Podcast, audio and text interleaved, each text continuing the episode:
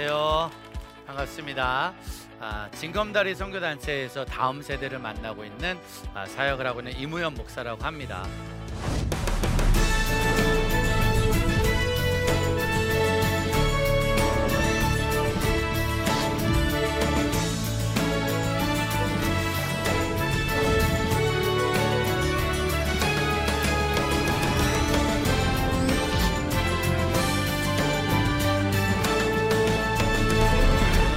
번째 시간이고요. 지난번에 제가 지금은 전쟁 중이다. 교육은 전쟁이다. 라는 이야기를 좀 가지고 믿음의 무기를 쓰자. 그리고 그때 이야기했던 무기가 기쁨이란 무기를 많이 썼거든요. 저는 오늘 믿음의 무기 두 번째 편에서 예수님, 우리 예수님이 너희가 이 땅에서 살아가면서 다음 세대와 가정과 교회와 나라 민족을 위해서 영적으로 싸워라. 우리가 교관한테 무기 사용법을 배우는 것처럼 우리의 모범 대신 우리의 교관 대신은 주님을 따라가는 거잖아요. 그 무기가 뭐냐? 저는 오늘 이 제목을 가져왔습니다. 같이 한번 읽어볼까요? 시작. 믿음의 무기 눈물입니다. 눈물이란 무기가 있는 거예요. 가장 강력한 수류탄, 가장 강력한 미사일. 우리의 전쟁은 아시겠지만 예수님이 이 땅에서 오셔서 우리에게 보여주신 전쟁은 한 가지죠. 우리 한번 크게 한번 요한복음 3장 16장 읽어보겠습니다. 하나님이 세상을 이처럼 사랑하사 독생자를 주셨으니 이는 그를 믿는 자마다 멸망하지 않고 영생을 얻게 하려 하심이라. 하나님 이 세상을 사랑한다는 거예요. 근데 이 세상을 사랑하니까 사단 마귀가 이 세상에 있는 하나님의 사람들을 자꾸 끌고 가서 멸망하게 만드는 거예요. 그리고 그들에게 구원이라는 선물이 아니라 지옥이라는 선물을 주게 되는 거예요. 그러니 하나님은 이 땅에 어느 누구도 멸망하는 걸 원하지 않습니다. 구원받기를 원하시는 거예요. 그 그들이 영생에 이르게 하기는 걸 원하죠. 다음 세대 사역 왜 하는 거예요? 우리 다음 세대 한 명이라도 주님을 만나 영생의 자녀가 되길 소망합니다. 그럼 그런 구원으로 인도하는 가운데 우리 주님이 쓰셨던 아주 강력한 무기가 있다는 거예요. 그 무기가 바로 이르시되 아버지여 아, 만일 아버지의 뜻이거든 이 잔을 내게서 옮기시옵소서 그러나 내 원대로 마옵시고 아버지의 원대로 되기를 원하나이다 하시니 예수님이 십자가를 지시는 거예요. 예수님이 인간들의 구원을 위해서 십자가에 죽기까지 충성을 하시고 순종하시고 우리를 구원하시는 거죠. 사실은 여기 있는 부모님들도 사실은 살면서 제일 힘든 게 돈 버는 게 힘들까요? 우리 아이 천국 보내는 게 어려울까요? 돈 버는 게 더 쉬워요. 명문대 보내는 건 쉬워요. 근데 가장 어려운 건 우리 아이 천국 보내는 게 제일 어렵죠. 가정 보고마. 그렇죠? 민족 보고마, 세계 보고마 이건 정말 어렵죠. 하나님의 뜻을 위해서 우리 가족 중에 한 사람, 우리 이웃 중에 한 사람을 전도해서 그를 주님의 자녀로 만들어 구원에 이르게 만드는 일. 그건 정말 쉬운 일이 아니에요. 그 어려운 일 때문에 예수님은 십자가까지 지신 거예요. 십자가를 지시고 죽기까지 순종하셨죠. 결국 44절입니다. 44절. 예수께서 힘쓰고 애써 더욱 간절히 기도하시니 땀이 땅에 떨어지는 핏방울 같이 되었더라. 예수님이 더욱 간절히 기도하는데 땀방울이 뭐처럼 되었다고요? 핏방울이 쉬운 일이 아니라는 거죠. 그는 육체에 계실 때에 자기를 죽음에서 능히 구원하실 이에게 심한 통곡과 눈물로 강구와 소원을 올렸고 그의 경건하심으로 말미암아 들으심을 얻었느니라. 주님이 말씀하셔요. 육체에 계실 때 그분은 육체에 계실 때 죽은 자도 살리셨단 말이에요. 그분은 병든 자도 고쳤고 어떤 귀신도 예수님 앞에선 꼼짝마야 꼼짝마. 모든 기적과 능력이 다 있었단 말이에요. 근데 그 예수님은 우리 자녀들을 살릴 때, 영혼들을 살릴 때 그분이 쓴 무기는 심한 통곡과 눈물이었다는 거예요. 많은 엄마들이 돈 많은 엄마가 아이들을 잘 키워요? 우리가 영화나 뉴스나 많이 보지만 돈 많다고 자녀를 다 잘 키우는 게 아니잖아요. 뭐 명문대학 나온 부모가 자녀를 잘 키운다? 그러면 아니면 안 되잖아요. 근데 자세히 보니까 누가 자녀를 잘 키우냐? 누가 자녀를 성공시킬 수 있냐? 심한 통곡과 눈물로 강구와 손을 올린 아무리 많은 걸 배웠어도 눈물 없는 엄마가 자녀의 마음을 품을 수 없죠. 아무리 달란트가 많아도 눈물 없는 교사가 우리 제자의 마음을 품을 수가 없죠. 우리 예전에는 학교 교육 과정이 더 전문적이지 않고 예전에는 박사님들도 많이 없고 예전엔 더 많은 것들이 없었어도 누구 때문에 선생님 때문에 눈물로 돌아와서 다시 학교에서 자리 잡아 성공하는 영화나 드라마가 많이 있었어요. 자녀들도 마찬가지야. 아빠 혼자 키우든 엄마 혼자 키우든 이 아이가 일탈을 하고 방황을 하고 가출을 하고 마음대로 삐뚤어지지만 결국은 엄마가 결국은 아빠가 그 아이 앞에서 눈물을 쏟기만 하면 그때부터 이 아이 마음에 요동치는 마음으로 돌아와서 우리 엄마 눈에서 눈물 나게 하지 말아야지. 우리 아빠 눈에서 눈물 나지 하지 말아야지라는 이야기를 하면서 건강하게 돌아오는 수많은 영화와 드라마의 내용들을 봤죠. 근데 언제부터인가 지금 이 시대는 정말 많은 걸 배운 선생님들이 있고 정말 많은 걸 가진 부모들이 있지만 나갔던 아이들이 돌아오지 않아요. 삐뚤어졌던 아이들이 돌아오지 않아요. 왜? 그들을 위해서 울어줄 수 있는 사람들이 많이 없기 때문에 교회 교육의 진수는 뭐냐? 교회 교육은 뭐냐? 믿음의 교육은 뭐냐? 너 성경을 달달달 외워. 너 그리고 꿈과 비전을 가져. 너 이런 성공을 가지고 다섯 달란트, 열 달란트, 백 달란트로 쓰임을 받아라. 라고 말하는 게 교회 교육의 진수가 아니라 우리가 예수님 닮길 원한다면 너 사람을 보고 울 줄 알아야 돼. 너 영혼을 보고 울 줄 알아야 돼. 제가 예수님을 17살 때 만났어요. 처음 교회를 갔죠. 제가 처음 교회 갔을 땐 술집 아들이었고 교회를 다니지 않았고 공부를 못했던 아이다 보니까 우린 늘 화가 나 있고 늘 뭐 짜증이 나 있고 늘 뭐 하고 놀을까가 늘 인생의 전부였단 말이에요. 근데 교회를 갔다가 처음엔 저를 보고 웃어주는 선생님들, 뭐 우리가 늘 말하는 예쁜 누나들, 또 좋은 친구들 때문에 좋아서 교회를 다니다가 그해 여름에 수련회를 가게 됩니다. 그해 여름에 수련회를 처음 갔을 때 처음 본 문화가 있죠. 무슨 문화죠? 기도할 때 우는 선생님들, 기도할 때 우는 사람들, 여러분들 예, 예수 안 믿는 17살 남자아이에게 눈물은 없어요. 우리에게 눈물은 억울한 눈물 있잖아. 남들보다 세게 맞을 때, 남들보다 또 혼날 때. 그런 억울한 눈물 말고는 사실 살면서 울 일이 없어요. 근데 고등학교 1학년 남자애가 어, 처음 교회 수련회를 갔는데 신기한 건 밤에 기도를 하는데 뭘 놓고 기도하려니까 엄마 아빠 놓고 기도하래. 저는 살면서 엄마 아빠 놓고 기도해 본 적은 별로 없어요. 엄마 술 장사하셨고 아버지 노가다 뛰셨고 아빠 안 들어온 날이 좋은 날이고 엄마랑 아빠랑 안 싸운 날이 좋은 날이기 때문에 우리 가정을 위해서 기도해라? 그것도 좀 어렵더라고. 근데 신기한 건 내 주변에 있던 선생님들, 내 주변에 있던 친구들이 엄마 아빠 예수 믿고 구원받기 위해서 울으라는 거예요. 난 우리 엄마 아빠가 돈이 많아야 행복한 줄 알았는데, 우리 가족이 돈이 많아야 행복한 줄 알았는데, 우리 큰형은 대학을 못 갔으니 우리 큰형은 대학을 가야 행복하고, 우리 둘째 형은 어, 예능을 좋아했으니까 운동을 잘해야 행복하고, 나는 공부를 잘해야 행복한 줄 알았는데, 그런 걸 말고 엄마, 아빠, 형과 누나의 영혼 놓고 울으라는 거예요. 아, 그때 처음으로 눈물이란 게 났지요.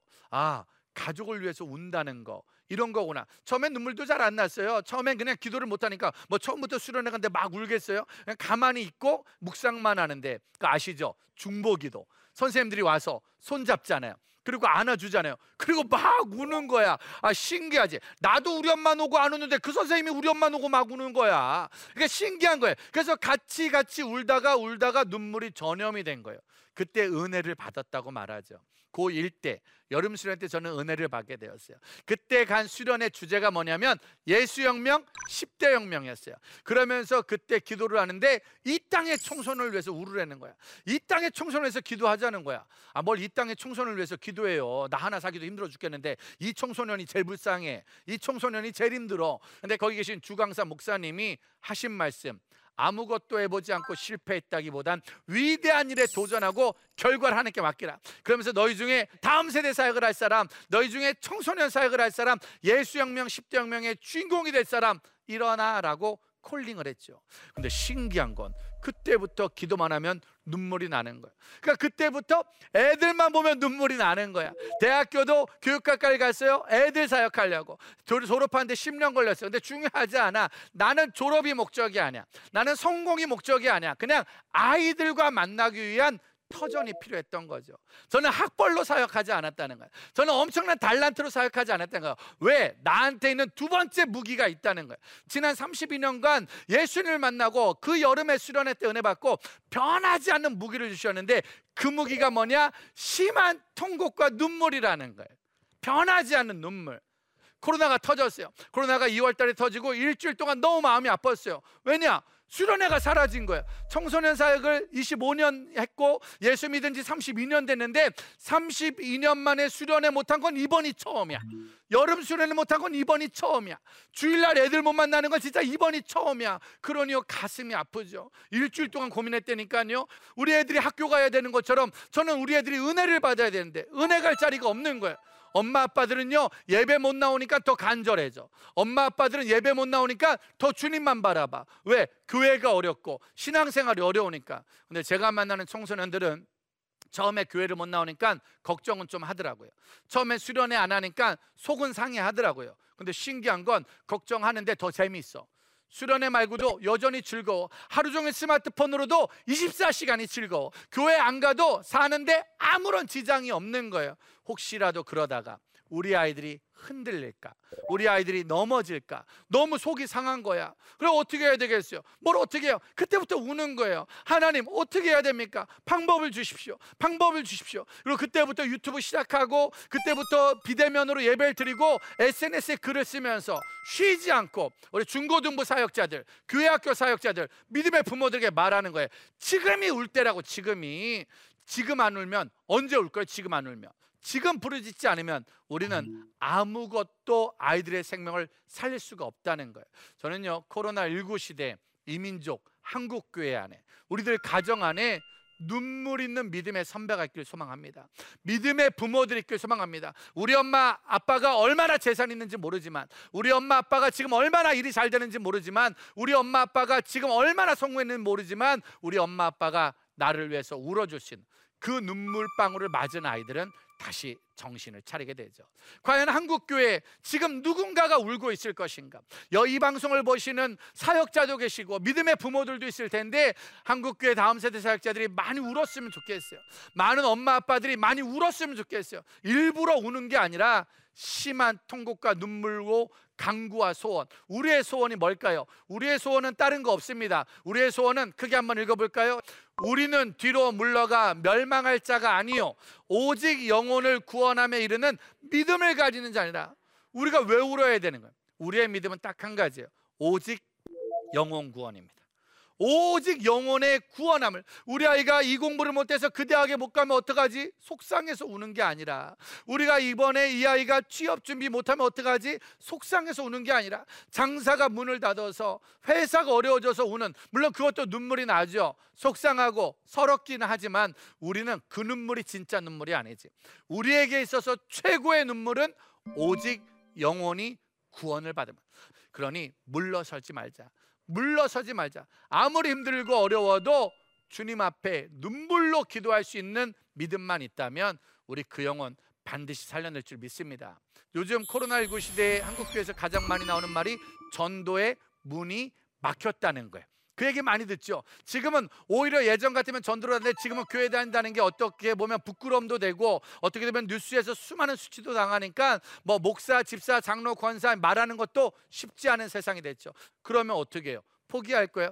그러면 코로나19니까 가정 보고 막 포기할 거예요? 우리 학교 친구, 동료, 이웃들, 우리 사촌들 전도 포기할 거예요? 전도를 포기한다는 거, 영혼 구원을 포기한다는 건 믿음을 포기한다는 거예요. 전쟁을 포기하는 군사랑 똑같은 거예요.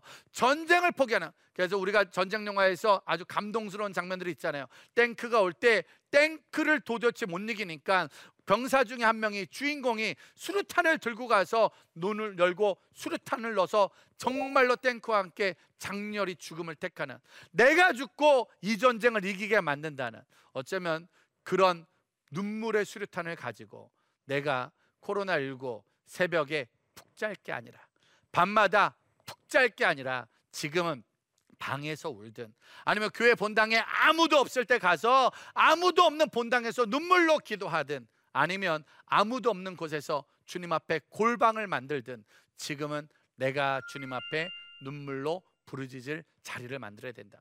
눈물의 힘은 어마어마하더라고요. 눈물의 힘은 아무도 감당 못할. 아들이 군대를 갔어요. 토요일 날 첫 번째 전화를 합니다. 그러니까 저도 이제 아들과 첫 번째 통화를 하는 날 그게 좀 마음이 싱숭생숭하더라고요. 근데 우리 아이가 늘 장난 잘 치고 늘 아빠한테 장난 잘 치고 늘 했던 아이가 일주일 만에 첫 통화를 했는데 아무 말도 못 해. 그리고 딱 한마디 했어요. 뭐라고 그랬냐면 아빠 이 한마디 진짜 아무 말도 안 하고 아빠 그랬는데 거기에 다 들어있더구만 아빠 힘들어요 아빠 무서워요. 아빠 외로워요. 아빠 뭐해요? 아빠 뭐해요? 와 아무 말도 안 했는데 그 아빠라는 말에 내 마음이요 확 열려버리더라고 얘한테 다 해줘야겠다. 얘를 위해서 기도해야겠다. 얘가 지금 힘든가 보다. 야, 이놈을 위해서 할 수 있는 걸 다 하자. 그러니까 뭐예요? 할 수 있는 기도하고 눈물로 기도하고 편지 써주고 마음 써주는 거예요. 지금 코로나19 시대 때 뭐 우리가 골방에서 뭐 기도할 거예요? 하나님 백신을 주세요. 하나님 경제가 해결되게 해주세요. 하나님 우리 교회가 빨리 모이게 뭐 이런 기도 그거 못 할 수도 있어요. 그냥 아무 할 말 없으면 그냥 하나님 부르세요. 아빠, 아빠, 아버지, 아버지 부르면서 우리 아이들의 영혼을 맡긴다고. 너희 염려를 다 주께 맡겨라. 저가 너를 돌보시리라. 저가 너를 권고하시리라. 지금 우리 안에 수많은 염려가 있지만 맡기잔 말이에요. 그냥 맡기는 게 아니라 눈물로 맡기자. 여러분 교회 중고등부 안전하십니까? 사랑하는 부모님들, 우리 아이는 주일학교 없어요. 우리 아이는 중고등부 없어요라고 말할 게 아니라 이 땅에 있는 모든 아이들이 바로 여러분 자녀라는 거예요. 이 방송을 보시는 여러분들의 자녀가 다 졸업을 했어도 그 자녀의 자녀들이 있잖아요. 한국 교회의 미래를 위해서 이제 여러분들은 새벽 예배마다 울으셔야 돼요. 욕하는 게 제일 쉽고요. 비난하는 게 가장 쉽습니다. 그리고 모른 척 하는 게 가장 편합니다. 근데 우리는 그런 사람이 아니잖아요. 우리는 물러가는 사람이 아니에요. 한국 교회가 욕을 먹으면 우리가 욕 먹는 거예요. 다음 세대가 죽어가는 건 우리 가정이 죽어가는 거예요. 우리는 같이 도망치지 말고 같이 포기하지 말고 함께 울어주고 함께 부르짖고 함께 돌멩이 맞고 함께 매맞으며 함께 살아날 수 있는 축복의 통로가 되길 소망합니다. 자, 오늘 눈물이란 무기를 같이 이야기를 좀 나눴는데요. 혹시 눈물의 이야기에서 같이 나눌 만한 또 궁금하신 이야기 혹시 질문 있으시면 한 번 정도 해주시면 감사하겠습니다. 네. 어려움을 당한 사람이 있을 때 같이 슬퍼해주고 같이 울어주는 것도 중요하지만 그보다 그 사람에게 현실적인 도움을 주는 게 더 중요하지 않을까 그렇게 생각하는데 선생님 어떻게 생각하시는지? 아 그렇죠. 일단 같이 울어주고 같이 마음을 알아주고 그래 중요한 건 울고 끝나면 아무 의미가 없는 거죠. 배고픈 사람이 있는데 어, 배고파서 어떻게 해? 배고프지 배고프지 같이 운 다음에 자기 혼자 밥 먹으러 가는 건 애를 두 번 죽이는 거잖아요. 그러니까 중요한 건 지금 다음 세대 사역 우리 부모들도 자녀에 대한 문제를 나눌 때는 특별히 한국 교회가 다음 세대 어려움이 있습니다. 다음 세대를 위해서 울어야죠. 울은 다음에 무언가를 만들어줘야죠. 저는 그래서 한국교회 이 방송을 보시는 한국교회 교육자분들과 다음 세대 사역자분들 우리 선생님들이 있다면 난 여러분들이 우리 아이들의 삶을 알았으면 좋겠어요. 우리 제자가 코로나19 시대 때 진짜 밥은 먹고 다니는지 진짜 공부에 스트레스는 없는지 아니면 이 아이가 또 다른 무슨 영적인 문제는 없는지를 평상시 그래서 코로나19 시대 코로나 분류를 해결하는 문제로 나라에서도 권면한 게 있잖아요 자주 소통하라고 자꾸 대화하고 자꾸 말 걸어주고 자꾸 움직여서 그들로 하여금 슬픈 생각이 들어가지 않게 해주자. 저는 여러분들이 지금 그를 위해서 기도해주고 그에게 연락을 했으면 좋겠어요. 코로나19가 기회 같더라고요. 무슨 기회 같냐면 전도할 수 있는 기회. 왜냐면 힘드니까 어려우니까 만날 수가 없으니까 더 외롭잖아요. 외로울 때 우리에겐 전화라는 저희에게는 카톡이라는 저희에게는 문자라는 무기가 있잖아요. 전화해서 위로해주고 도전해주고 격려해주고 그리고 진짜 아, 가진 모든 걸 나누는 거죠. 저는 청소년 사역하는데 아, 제가 말씀드렸잖아요. 지난번에도 너무 힘든 2020년 살면서 가장 어려운 고비를 겪고 있거든요. 대신에 가장 어려운 고비를 겪지만 가장 많은 투자를 하고 있습니다. 유튜브로 사역을 하고 방송으로 사역하니까 먹여야 되고 써야 되고 보여줘야 되는 거예요. 저에게 있는 모든 것들을 지금 다 투자해서 다음 세대 사역을 하고 있습니다.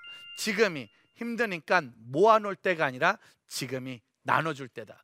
한국 교회가 헌금도 많이 줄고 예산이 많이 줄어서 교육비를 줄인다는 얘기 많이 하시더라고요.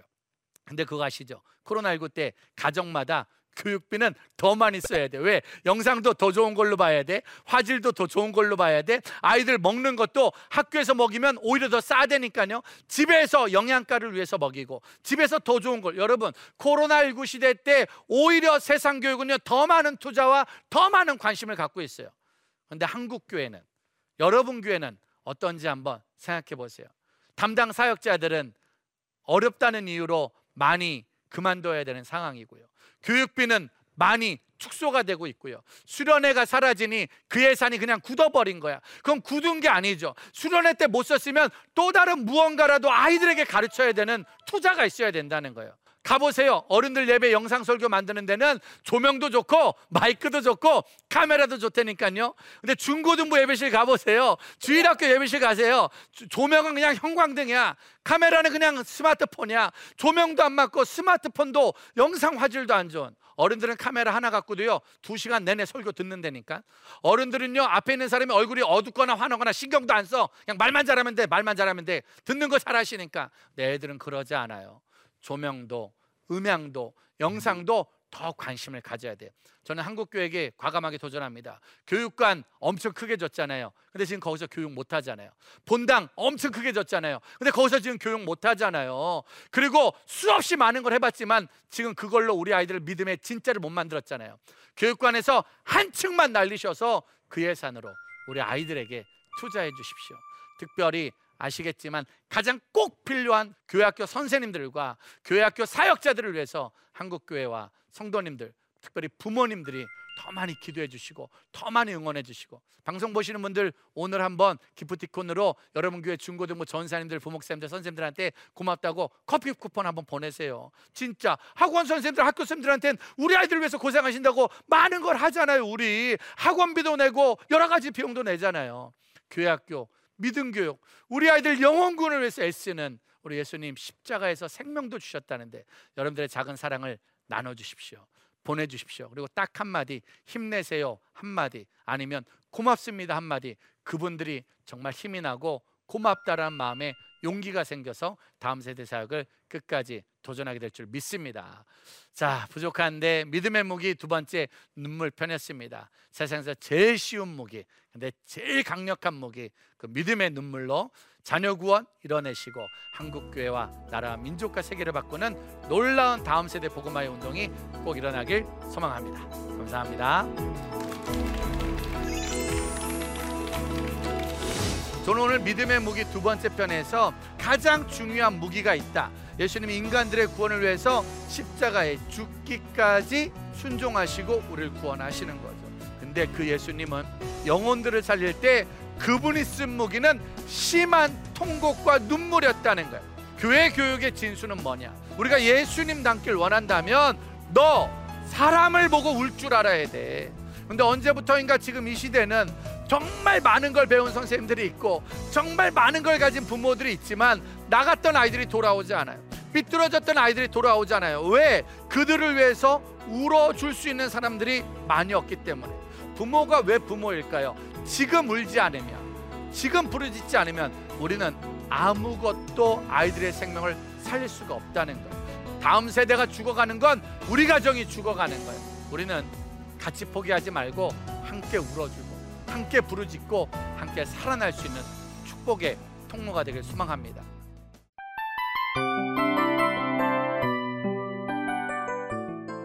이 프로그램은 청취자 여러분의 소중한 후원으로 제작됩니다.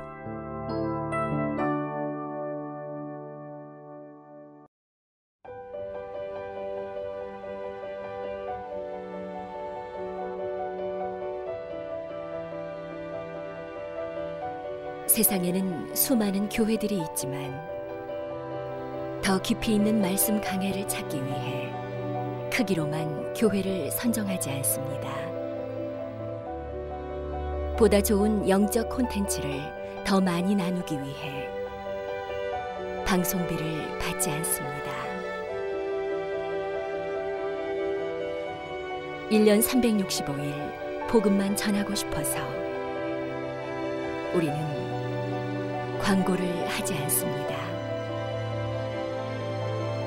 온누리의 복음을 땅끝까지 CGN TV와 함께 땅끝 선교사가 되주세요.